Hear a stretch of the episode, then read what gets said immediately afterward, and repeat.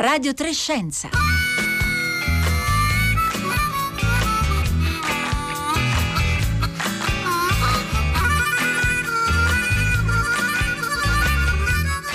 Buongiorno, buongiorno, a tutti da Roberta Fulci, bentornati a Radio Trescenza. Prima di tutto sul nostro sito, andando su raiplayradio.it e anche sulla, eh, sulla, nostra app, da ieri trovate un podcast, 5 risposte della virologa Ilaria Capua sul nuovo coronavirus. Sono domande eh, che ci avete suggerito voi, 5 dubbi che ci sono sembrati i più frequenti e più urgenti. Ilaria Capua risponde a queste 5 domande, andatele a scaricare come avete già fatto in tanti che ci state scrivendo anche dimostrandoci che vi è piaciuto, così come ci ha scritto, facendoci molto molto piacere, un ascoltatore eh, proprio ieri. Si chiama Alessandro, è un insegnante di Trezzano sul Naviglio in provincia di Milano e, e ci ha scritto che in occasione della chiusura delle scuole in Lombardia eh, per via del, della quarantena il rapporto di insegnamento continua con le classi, con l'utilizzo di eh, strumenti digitali e, e ci scrive Alessandro tra eh, gli altri strumenti cui, a cui ha fatto ricorso per la sua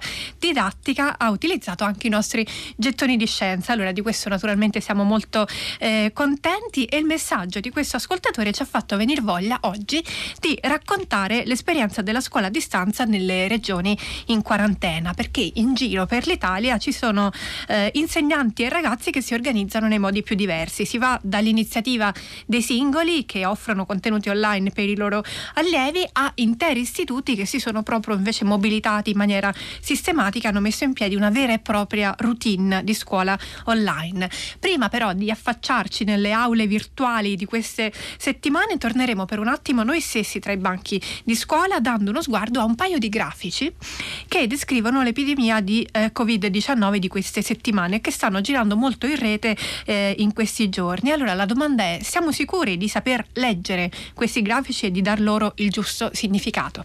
Buongiorno anche da Francesca Buoninconti. Allora, proprio adesso sui nostri social Facebook e Twitter trovate i grafici che menzionava Roberta. Ne parleremo con Enzo Marinari. Intanto aspettiamo le vostre domande sull'efficacia delle misure di contenimento messe in campo e l'accesso alle cure ospedaliere che sono proprio il tema, come vedrete, di questi grafici. E poi vogliamo sapere se siete studenti o insegnanti che in questi giorni siete rimasti a casa e quindi come vi siete attrezzati per proseguire le lezioni lezioni e come state vivendo la scuola a distanza. 335 56 34 296, questo è il numero per i vostri sms e whatsapp e poi vi leggiamo su Facebook e Twitter, ci trovate come Radio Trescenza.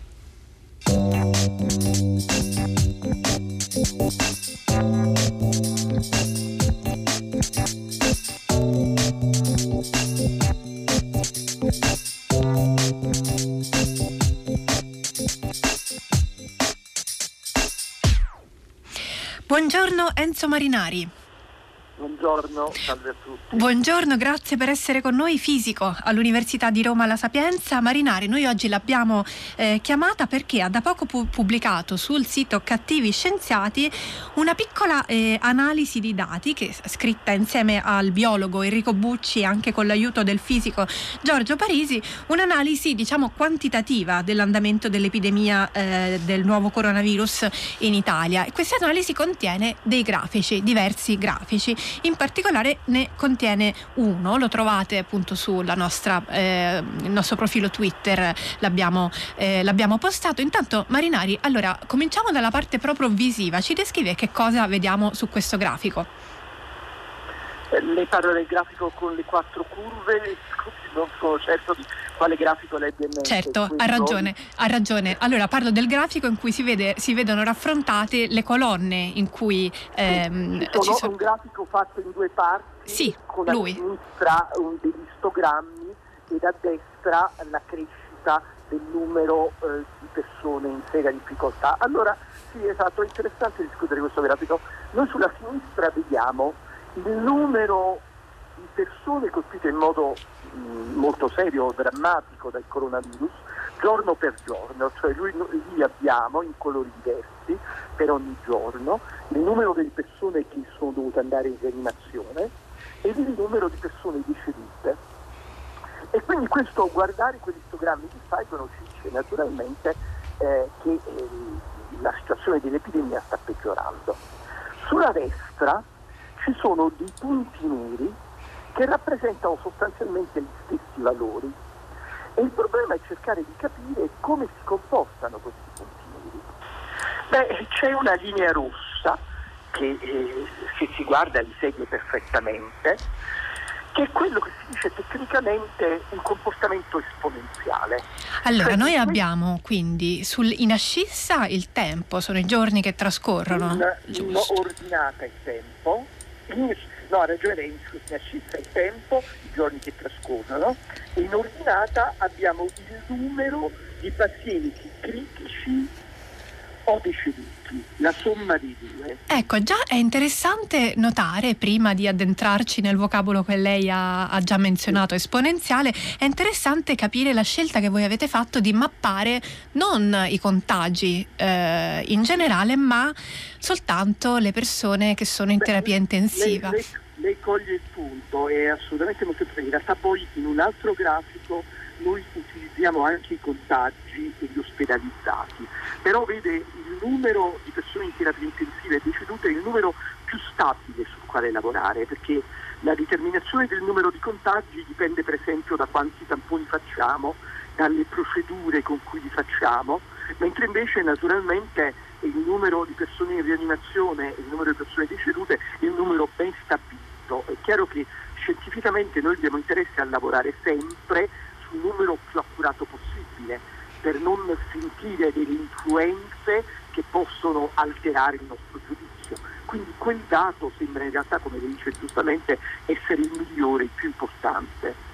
Benissimo, quindi questo ci conferisce la possibilità di andare a guardare dei dati diciamo più affidabili che ci raccontano una storia con meno insomma, variabili nascoste che possono sfuggirci. E, e, mm, ecco, lei diceva esponenziale, che cosa significa che, eh, che il, ehm, l'epidemia ha un andamento esponenziale?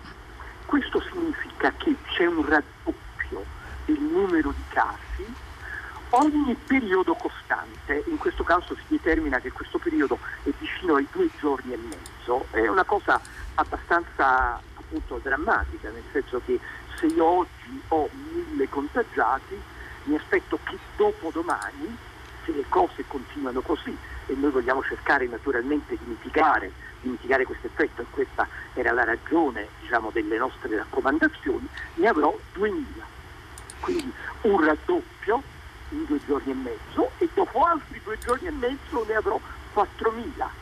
Quindi una crescita naturalmente poi questo può valere solo in una fase iniziale dell'epidemia perché poi dopo naturalmente c'è comunque un cambiamento di questo comportamento, ma in un'epidemia allo stato iniziale questo ci dice qual è la gravità della situazione. Perché avete sentito il bisogno di pubblicare questa, questo modo di visualizzare questi dati?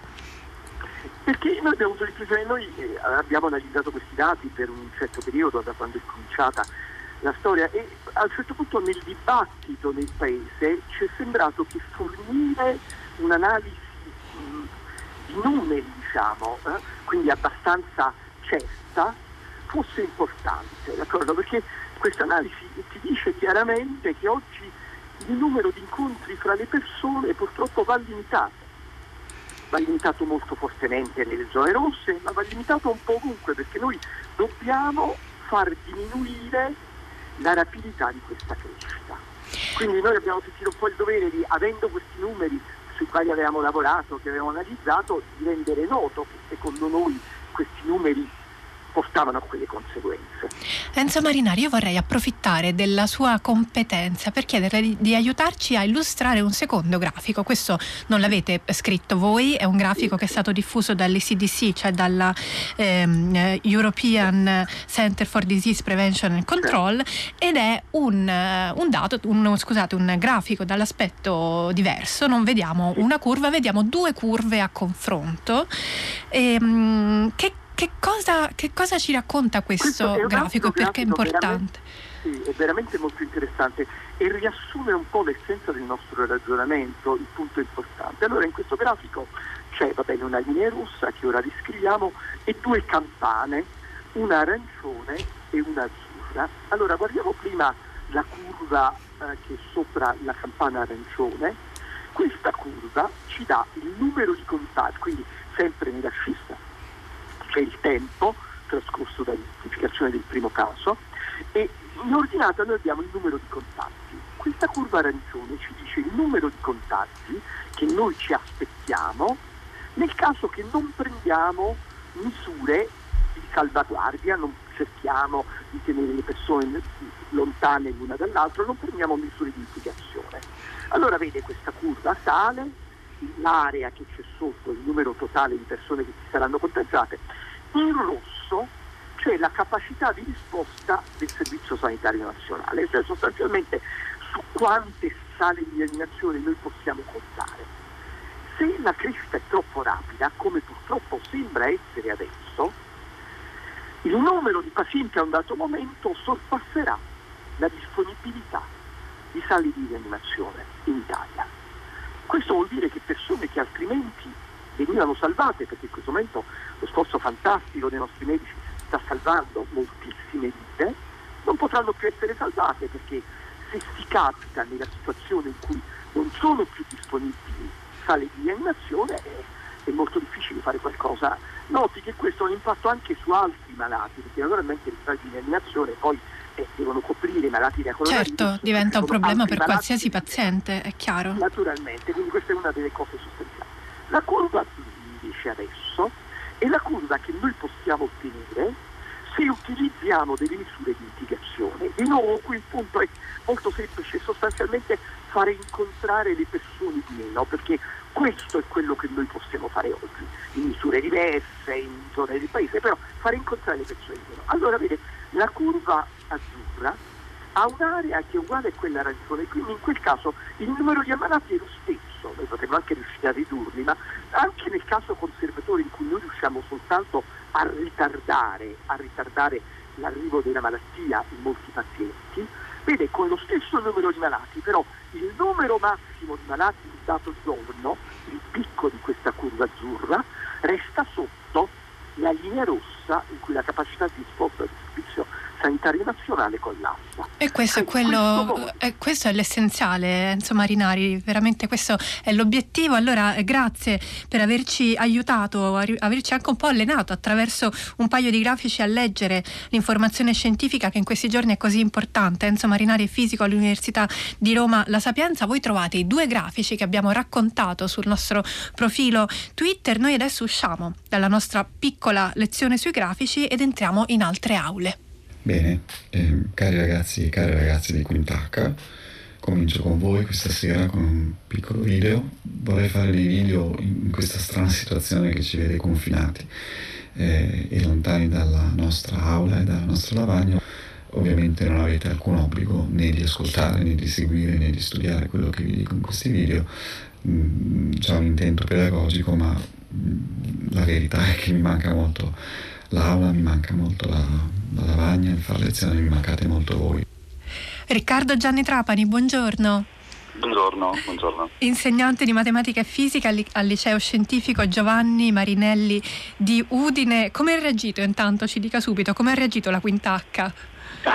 Beh, allora, ho avuto per ora alcune, alcune risposte, hanno visto, hanno visto il video e anche quelli successivi, anche quelli precedenti e la mia speranza di, di scoprirlo presto in classe appena riusciremo a tornare in qualche modo nella nostra aula. Ora al momento ci sono, lo dicevamo, proprio scuole che si sono organizzate in modo sistematico e altre scuole in cui invece la, la didattica, o insomma quello che ne resta, sta un po' alla buona volontà del professore. E lei, Gianni Trapani, ha scelto questa formula di, di caricare dei video su YouTube in cui lei in sostanza racconta un argomento.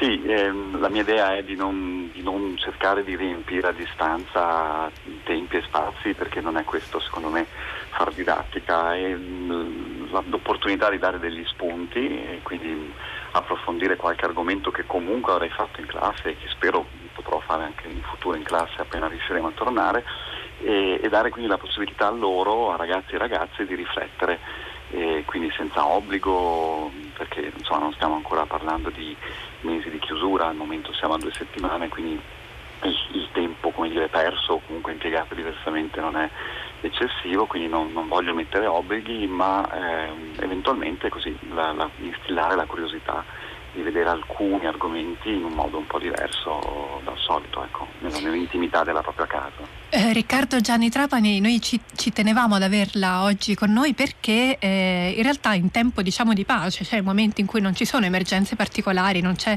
necessità di quarantena, in verità eh, lui ha questo profilo Twitter molto attivo in cui racconta tanto il suo lavoro di, eh, di insegnante e eh, dialoga anche parecchio con i suoi studenti, per cui insomma ci interessava averla come interlocutore per raccontare eh, un modo anche alternativo di fare scuola, quindi rimanga con noi perché le chiederemo anche insomma di aiutarci a spiegare come arrivare agli studenti in modi magari diversi dal solito, mentre io do il buongiorno anche a Cinzia Provasoli. Benvenuta. Buongiorno, grazie. Vicepreside dell'Istituto Tecnico Economico Enrico Tosi di Busto Arsizio, dove insegna eh, matematica. Sì. Allora, l'Istituto sì. Enrico Tosi è una scuola grande, lo diciamo subito, sì, una... sono 2000 studenti, giusto? Circa, sì. Ed è una delle scuole che si sono mobilitate in modo proprio capillare da subito, cioè i ragazzi in questi giorni hanno proprio una scansione didattica che è praticamente paragonabile a quella, quella consueta. Ci spiega come funziona? Allora sì, eh, il giorno successivo appunto alla, alla, alla chiusura delle scuole, quindi martedì scorso, i nostri ragazzi hanno iniziato a fare lezione regolarmente con l'orario classico della settimana in aule virtuali che abbiamo attivato tramite il nostro registro elettronico.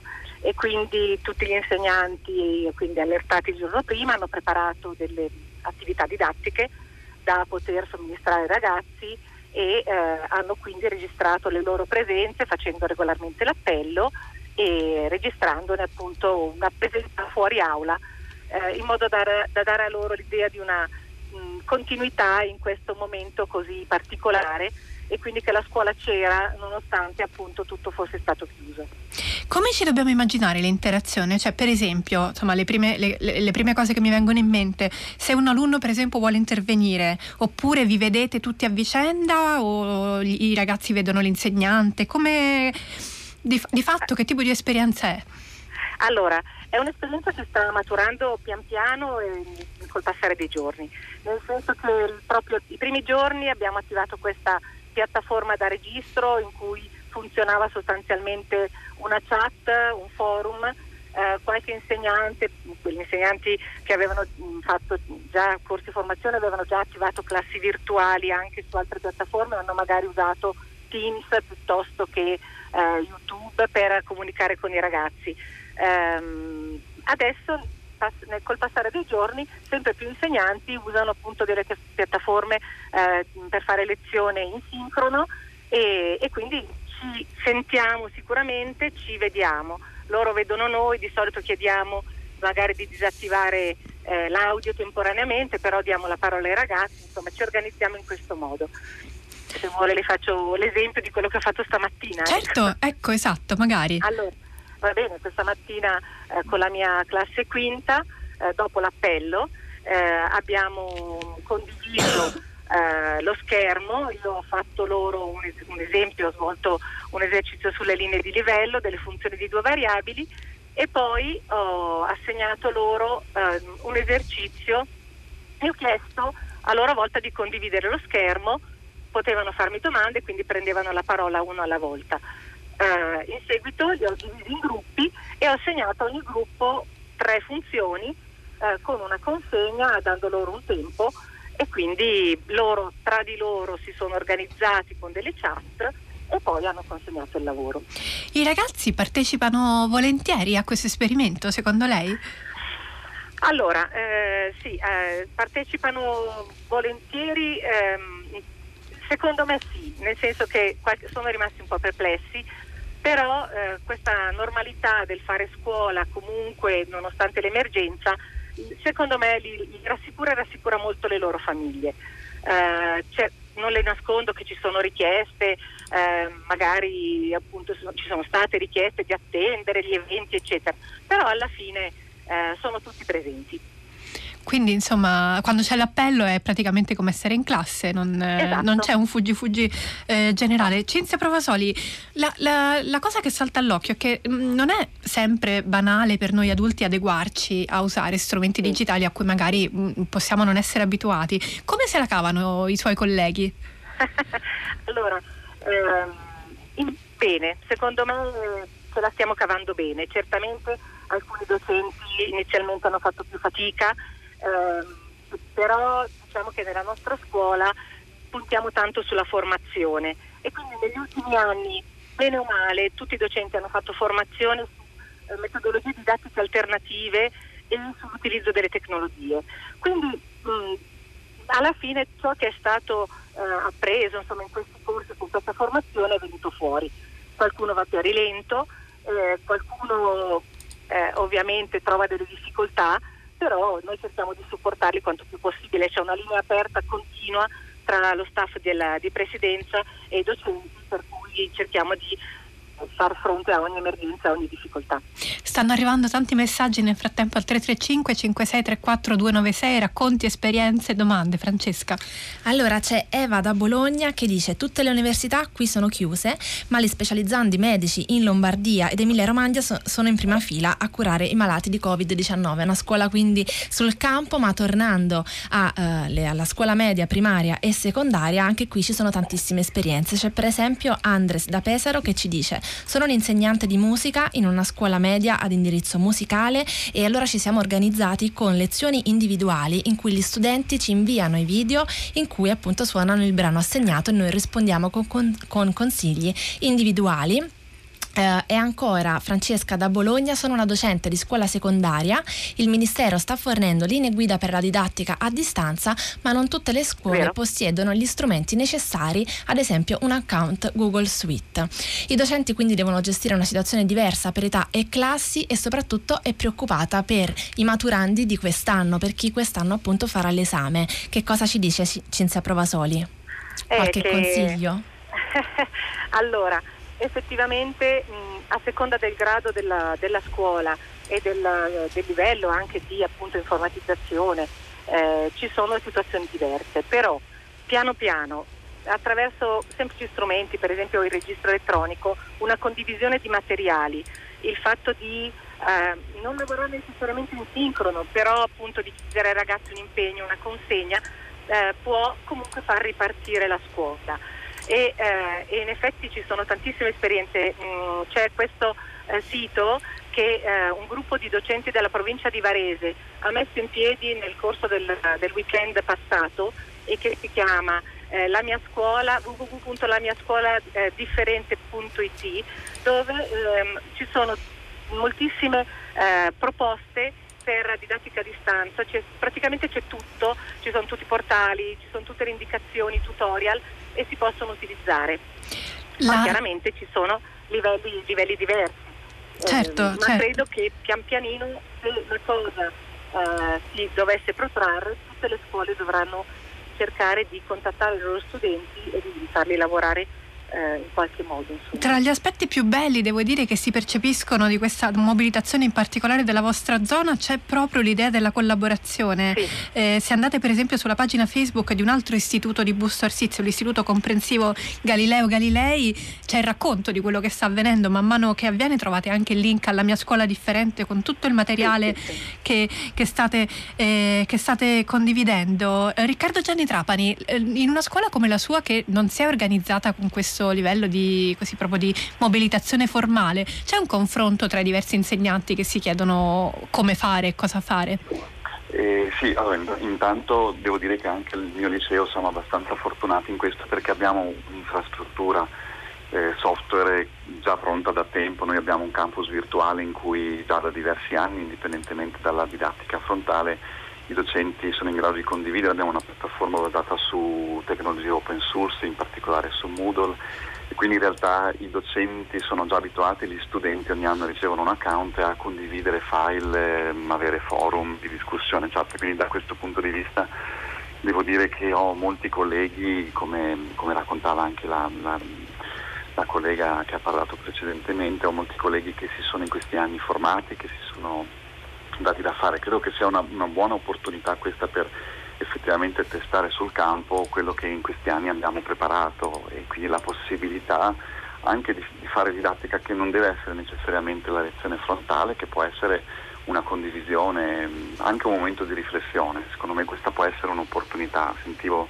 prima parlare no, dell'esame di dato conclusivo per le quinte che chiaramente sono, sono in attesa di, de, dell'evoluzione, una volta si chiamava esame di maturità, no? adesso si chiama prova ESCHE, ecco questo potrebbe essere una prova di maturità, anche la possibilità di ehm, in una pausa di, una pausa di riflessione riuscire comunque a organizzarsi con l'aiuto della scuola e dei docenti nello studio e nella preparazione all'esame. Il fatto che lei eh, abbia già, diciamo, avesse già prima della chiusura delle scuole un canale eh, insolito di comunicazione con i suoi studenti, che è appunto il suo, il suo profilo Twitter e eh, varie iniziative come quelle di, di, mettere video su YouTube come sta facendo in questi giorni, questo le ha dato degli strumenti di, di vantaggio, diciamo, rispetto a quanto sta, sta accadendo? Ma, eh, non so se sono di vantaggio, è, è, è, vero che da tanti anni, da quando insegno, quindi non tantissimi ma un po' di anni, eh, ho sempre cercato di ehm, uscire anche spesso da quella che è l'aula, da quella che sono i banchi e la lavagna, quindi di condividere su Twitter ho un blog in cui ho molte lettere che scrivo e agli studenti e alle studentesse ricevo, anche soprattutto in questi giorni che sono a casa, molte lettere dai miei studenti e dalle mie studentesse a cui rispondo chiaramente volentieri. Ehm, è, è, un punto secondo me importante, cioè quello che la didattica non, non si fermi alla lezione frontale, non si fermi nell'aula, non si fermi alla lavagna, ma è un processo di, di, di, fiducia reciproca e quindi qualunque mezzo al di fuori della scuola, che può essere il social, che può essere eh, un video, che può essere appunto una lettera, secondo me aiuta a costruire un rapporto di fiducia perché diciamo, il lavoro con... Eh, un'età particolare, l'età adolescenziale, un'età in cui ci vuole un riferimento eh, dire, avvicinabile. Riccardo Gianni Trapani, un consiglio davvero secondo me mirato. Uh, dalla Liguria ci arriva la testimonianza di Max preoccupato perché il figlio in realtà adesso insomma passa le giornate accasciato sul divano, ma uh, pone secondo me un, um, diciamo, l'accento su un altro punto importante, magari oltre che per l'emergenza coronavirus, se fosse possibile tenere presente questa didattica alternativa uh, tramite web anche eh, in una regione come la Liguria durante le allerta meteo. Ecco, Cinzia Provasole, in realtà per esempio tutti gli esperimenti che voi state facendo in questi giorni possono poi tornare utili in condizioni anche molto diverse. Ah, sì, sicuramente. Eh, allora, noi qualche piccolo esperimento l'avevamo già fatto con eh, studenti che erano a casa per patologie e, ehm, e, e quindi una, una, sorta di attività a distanza l'avevamo sperimentata, però era più semplice perché in realtà si collegava la scuola con la casa, qui è il contrario. E quindi eh, siamo, siamo, in un'altra dimensione, però sicuramente sì, ha ragione il collega, è mm, una questione qui di far saltare fuori tutte quelle competenze su cui stiamo lavorando da tanti anni e che eh, i nostri ragazzi dovrebbero acquisire, per cui eh, si può imparare a gestire la scuola anche in questo modo. E, e sì, si può sicuramente pensare non, non, non di fare la scuola sempre così, però di poter sperimentare modalità didattiche diverse. Rimane aperto il grande problema della valutazione. Cer- certo, Però quello bisognerà vedere che cosa accadrà. la valutazione diffusa, ce ne sono tante, tante modalità. Eh, eh, Cinzia Provasoli, abbiamo solo un minuto, le vorrei proporre una, così, una, critica un po' provocatoria da parte di un ascoltatore, si chiama Renato, certo. ci dice la socializzazione fondamentale nella trasmissione di sapere della corporeità, della certo. presenza, certo. che facciamo? La facciamo online, deriva disastrosa, ci scrive. Allora, naturalmente certo. non, non, eh. non avremo una scuola per sempre online. No, no, capisco la preoccupazione anche perché eh, noi siamo abituati a vedere i nostri ragazzi sui social eh, che ci sembrano un po' isolati dal mondo, lì eh, interfacciano con questi schermi. Qui in realtà interfacciamo in tanti, cioè siamo tutti collegati nello stesso momento. Eh, io stamattina la prima cosa che ho detto ai miei studenti è ho proprio voglia di vedervi, perché in realtà è così. Mi mancano, mi manca proprio il contatto con loro e eh, non scherziamo, lo sguardo, l'interazione e Però, chiudiamo con le stesse parole che ha usato Riccardo Gianni Trapani nella registrazione che vi abbiamo fatto ascoltare all'inizio, la mancanza della classe. Allora speriamo che al più presto tutti voi possiate tornare a scuola. Siamo arrivati alla fine di questa puntata. Con me vi salutano Francesca Buoninconti, Costanza Confessore, Marco Motta, Rossella Panarese e Aldo Pantaleoni. Adesso arriva il concerto del mattino con Marco Maceri e Diego Procoli. Da Roberta Fulci, buona giornata a tutti.